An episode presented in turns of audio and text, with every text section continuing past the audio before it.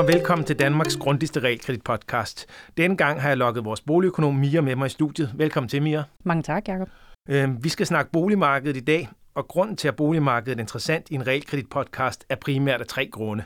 Dels har man som obligationsinvestor i realkreditobligationer ultimativt pant i fast ejendom, og derfor er det interessant at følge med i, i pantets værdi.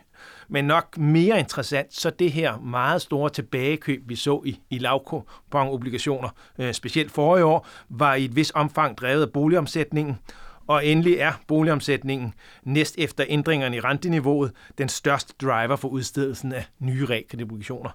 Mia, i fredag så jeg en overskrift i børsen, hvor du var citeret for at sige, lejlighedshandler i frit fald, køber lugter blod.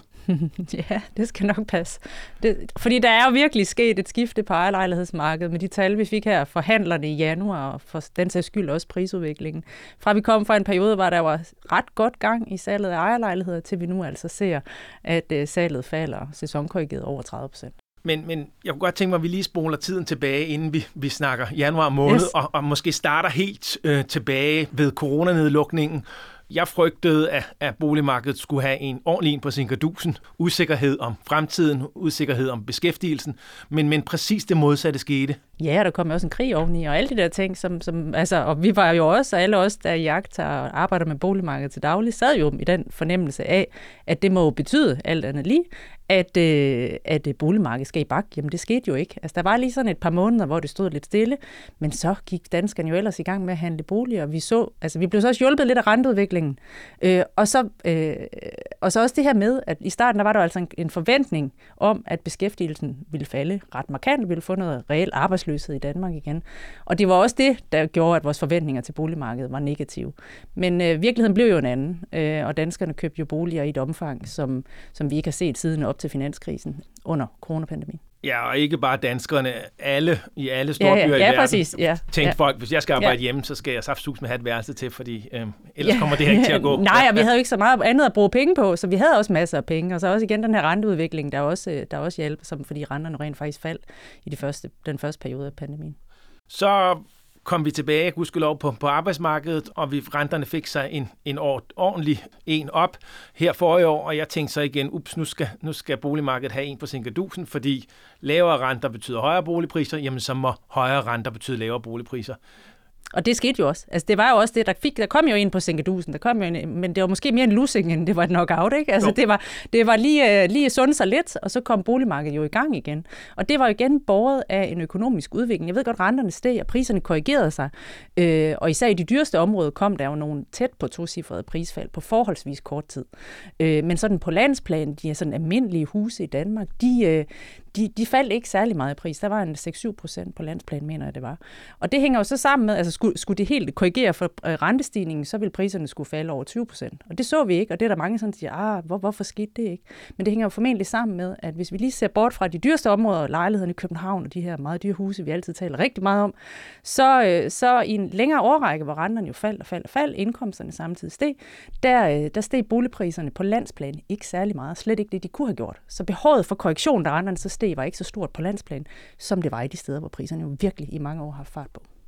Så på, på trods af de her øh, kraftige øh, stigninger i, i lejlighedspriser, øh, specielt under øh, covid-19, øh, så så vi jo igen i slutningen af sidste år en pæn stigning i, i priserne på ejerlejligheder, og det har du også en god forklaring på.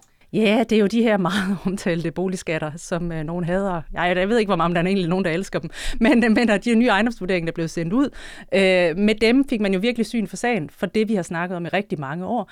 Altså, at der kommer en boligskattereform, der helt basalt set og grundlæggende handler om at flytte noget skat fra yderområderne, fra de billige områder øh, og husene, over på lejligheder, de allerdyreste huse.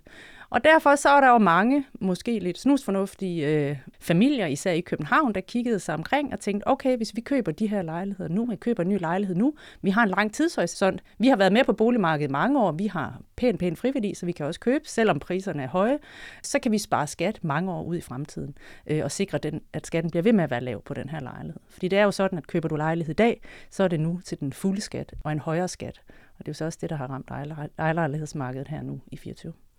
Og så kom vi så hen til januar måned i år, som vi har fået tal for, for forholdsvis nylig, og som jeg gerne vil snakke med dig om i dag. Fordi hvad var det så, der skete i januar? Der kom faktisk, tør jeg så godt sige, noget, som vi rent faktisk forventede. At det så blev sådan et bemærkelsestort handelsfald, øh, som så heller ikke regner med kommer til at øh, øh, ligne de næste, eller det kommer ikke til at være lige så stort de næste måneder. Men der kom jo rent faktisk en kraftig opbremsning på ejerlejlighedsmarkedet, og hovedforklaringen bag er altså den her overgang til de nye boligskatteregler, fordi meget få kan være i tvivl om, at det nu er blevet dyrere skattemæssigt at købe øh, en ejerlejlighed. Der er simpelthen puttet mere skat øh, på dem. Så køberne holder sig tilbage, og vi kommer så også fra den her tid, hvor, du nævnte lige kort selv, at især i sidste halvår af 23, der steg ejerlejlighedssalget kraftigt, men, men primært i København, og priserne i København nåede faktisk at stige 10 procent fra i sommer og hen til slutningen af året, på grund af den her ekstra aktivitet, og måske også fordi, at de familier, der, eller dem, der købte på det, øh, i den periode, er nogen, som køber nogle særlige dyre lejligheder, så der er nok også noget sammensætning i den prisstigning, vi så sidste halvår. Men så er det jo så med sådan et, øh, et, et ny losing til ejerlejlighedsmarkedet, der kom her ved årsskiftet, øh, og altså har fået salget til at bremse meget markant, og priserne er også begyndt at falde. Kan man sige noget om det fald, der har været i priserne? Modsvarer det den højere skat, man skal betale, hvis man køber øh, i år i forhold til sidste år? Nej, det gør det ikke endnu. Okay. Det gør det ikke endnu. Men, men problemet er, at vi kender faktisk ikke det helt aggregerede salg. Og så er det også det med, hvad er det for nogle lejligheder, der så lige bliver handlet? Fordi der, kan, der, der er formentlig nogle sammensætningseffekter i, i den her periode, fordi sammensætningen af lejligheder, der handles, vil ændre sig lidt. Altså de lejligheder, som jeg talte om før, med måske store skatterabatter, særligt dyre lejligheder, som, for, som i vores øh, formodning er at mange af dem, der blev handlet sidste år, fordi det er dem, der virkelig har kunne betale sig at købe, trods på høj pris, ikke? fordi man vil have en, en stor skatterabat i rigtig mange år. Nu vil det så måske være i højere grad nogle de bliver billigere lejligheder, lejligheder, der ikke er så hårdt ramt, der bliver handlet. Så alle de dyre lejligheder bliver solgt i december, og alle dem, hvor man står og bruger oven i toilettet, de bliver så solgt her i januar? ja, måske ja. Men det problem er, at vi ikke rigtig ved det. Men det kan have en, øh, det vil have en effekt på de handlede, på de realiserede handler, fordi det er der ikke sådan korrigeret for måned til måned. Og derfor så kan det også gøre prisfaldet lidt større, og så kan det jo gå hen og blive mere selvforstærkende, end, øh, end vi går tror. Du nævnte indledningsvis, at handlerne, ejerlejlighedshandlerne var nede med 30 procent i januar. Hvor stor var prisfaldet? Prisfaldet var øh, under en procent, men altså det er, øh, jeg mener det var 0,6 procent sæsonkorrigeret. Men det er altså også en, en okay, øh, et okay prisfald, men vi, vi tror, vi kommer til at se større prisfald i de kommende måneder. Det er i hvert fald det, der skete dengang, at øh, vi så rentestigningerne kom. Der startede det med sådan et prisfald i det her leje, lige om under 1 procent per måned, men så eskalerede det, og så havde vi lige en tre måneder, hvor de var oppe og snuse til 2 procent øh, per måned. Og det, jeg tænker, det er noget af det samme, der kommer til at ske nu. Det bliver lidt ligesom det her plaster, der rives af markedet omstiller sig. Fordi der er altså stadigvæk både køber og sælger. Altså der er udbuddet er steget meget markant øh, på forholdsvis kort tid, sådan hen over efteråret. Øh, og, og de her nye skatteregler, det gør det dyrere at købe lejlighed, men det ændrer jo ikke sådan på den grundlæggende efterspørgsel. Så køberne er der stadigvæk, men priserne skal lige justere sig, og det bedste bud er altså, at det kommer til at gå sådan rimelig hurtigt, og når vi kommer hen til sommer, så, øh, så begynder der at falde ro om priserne igen. Så det du siger, det er først stopper handlerne op, og så sker der så en, en pristilpasning, og så kommer handlerne så igen derefter. Ja, fordi grundlæggende er dansk økonomi, altså vi har jo lige sidste uge, eller var det forrige uge, fået aflyst øh, den recession, som vi ellers ikke har talt om, selvom man overhovedet ikke kunne se den i beskæftigelsen. Øh, beskæftigelsen er høj, vi har de, de her lønstigninger, der er lige nu overenskomstforhandlinger, der bliver afsluttet, og øh, der er altså en gradvis genopretning af købekraften øh, oven på det der inflationslag, der kom for et par år siden. Så, så på den måde er der grundlæggende en efterspørgsel efter at købe skifte boliger. Folk har det sådan overordnet set øh, bedre og bedre. Øhm, så på den måde er der ikke, altså, så kommer boligskatterne, de gør noget særligt ved, øh, ved ejerlejlighederne, øh, gør dem dyre at bo i, og, men det kræver bare lige, at priserne lige justerer sig, og så, tænker, så er forventningen altså, at vi igen gradvist vil se handlerne tage til, og små prisstigninger begynder at kigge frem. Men altså den helt præcise timing, den, den er svær, og det må, vi jo, det må vi jo kigge på, så vi bliver klogere, når vi får tal. Nu har vi jo hidtil kun snakket ejerlejligheder, og vi vil ikke beskyldes i den her podcast for at være nogle københavnersnuder eller privilegieblinde.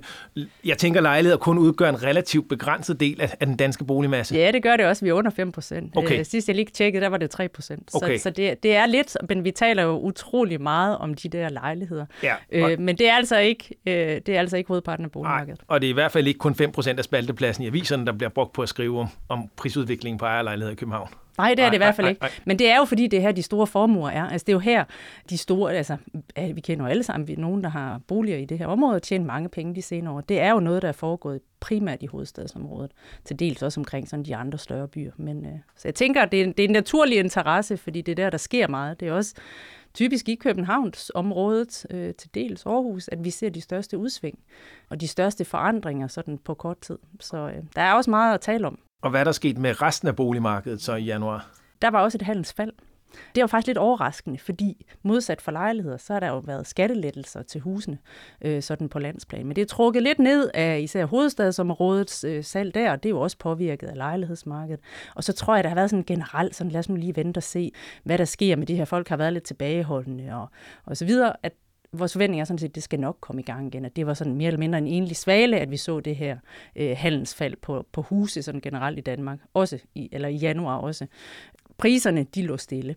Øh, og der er vores forventning, at på grund af både de her skattelettelser, der jo så øh, kommer på rigtig mange huse, og den her generelle fornuftige økonomisk udvikling, så vil vi se nogle små prisstigninger øh, på husmarkedet henover i år. Men altså, vi taler omkring en 3-4 procent, øh, så vidt jeg husker, hen over 24. Så det er jo ikke noget brølende boligmarked, øh, stor prisfremgang, men det er sådan et, et boligmarked, der sådan generelt tøffer videre, som vi også så det sidste år. Og, og primært på, på de måske billigere huse, tænker jeg.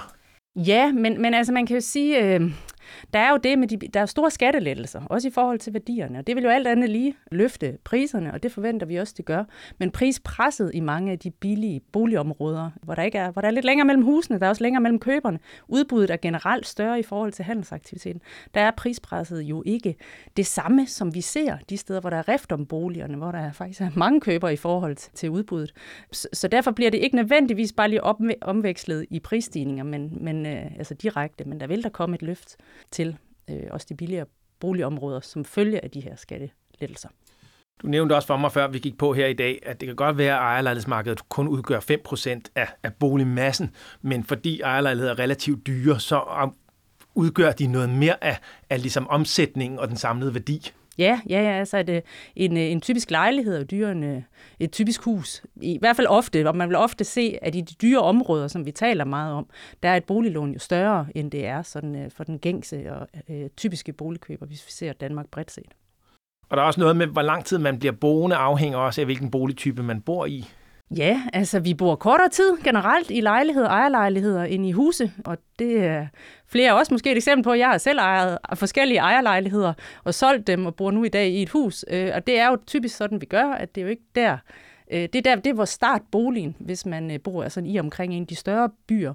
Hvis man bor sådan i en mindre provinsby, så kan det være, at man bor i lejebolig, og så køber man det første hus den dag, man finder ham eller hende, man nogle gange vil, vil, vil købe det sammen med, og så får man børn, og så bor man der, indtil man måske vokser ud af det, eller man bor i hvert fald længere tid i huse. Så, så når der er aktivitet tilbage eller fremgang på ejerlejlighedsmarkedet, så har det selvfølgelig en større betydning. Så vi kan godt forsvare at tale mere om, om ejerlejlighedsmarkedet, fordi folk bliver boende kortere, og i gennemsnit er de ligesom dyrere end et, et gennemsnitshus, så vi kan godt bruge noget, noget ekstra tid på, på at diskutere det. Ja, det. ja, det synes jeg. Altså, man kan også se det på interessen for de boliger. Altså, det, den er bare, den er, den er åbenbart større, fordi når aviserne skriver om det, så må det jo fordi folk klikker på det, går ud fra. Øh, men om vi stadigvæk har for meget fokus på det, det synes jeg også godt. Altså, det er fint nok, at vi taler mere om det, end, det, end hvad, de, hvad, de, hvad de boliger udgør af den samlede boligmasse. Men vi bruger også meget tid på det. Men Mia, her afslutningsvis, hvordan, hvis du skal prøve at kigge i krystalkuglen, hvordan tror du så, at omsætningen på boligmarkedet kommer til at se ud? Jeg ved, at sidste år havde vi sådan et nogenlunde gennemsnitligt år med hensyn til boligopsætning. Mm.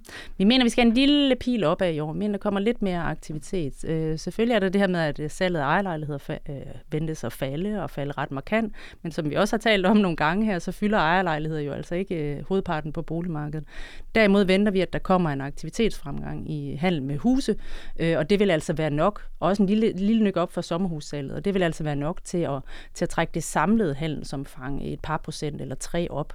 Så det er ikke, det er ikke noget brølende boligmarked, men altså en, et handelsomfang, der stiger 12-1500, det, det, det mener vi godt på året. Det er, det er realistisk. Så på trods af en, en noget tung start på mm. året, specielt for, for ejerlejligheder, jamen så våger du altså pelsen og siger, at, øhm, at en øget boligomsætning i år i forhold til sidste år. Ja, Mia, tak fordi du havde lyst til at stille op i dag og gøre os klogere på boligmarkedet. Selv tak.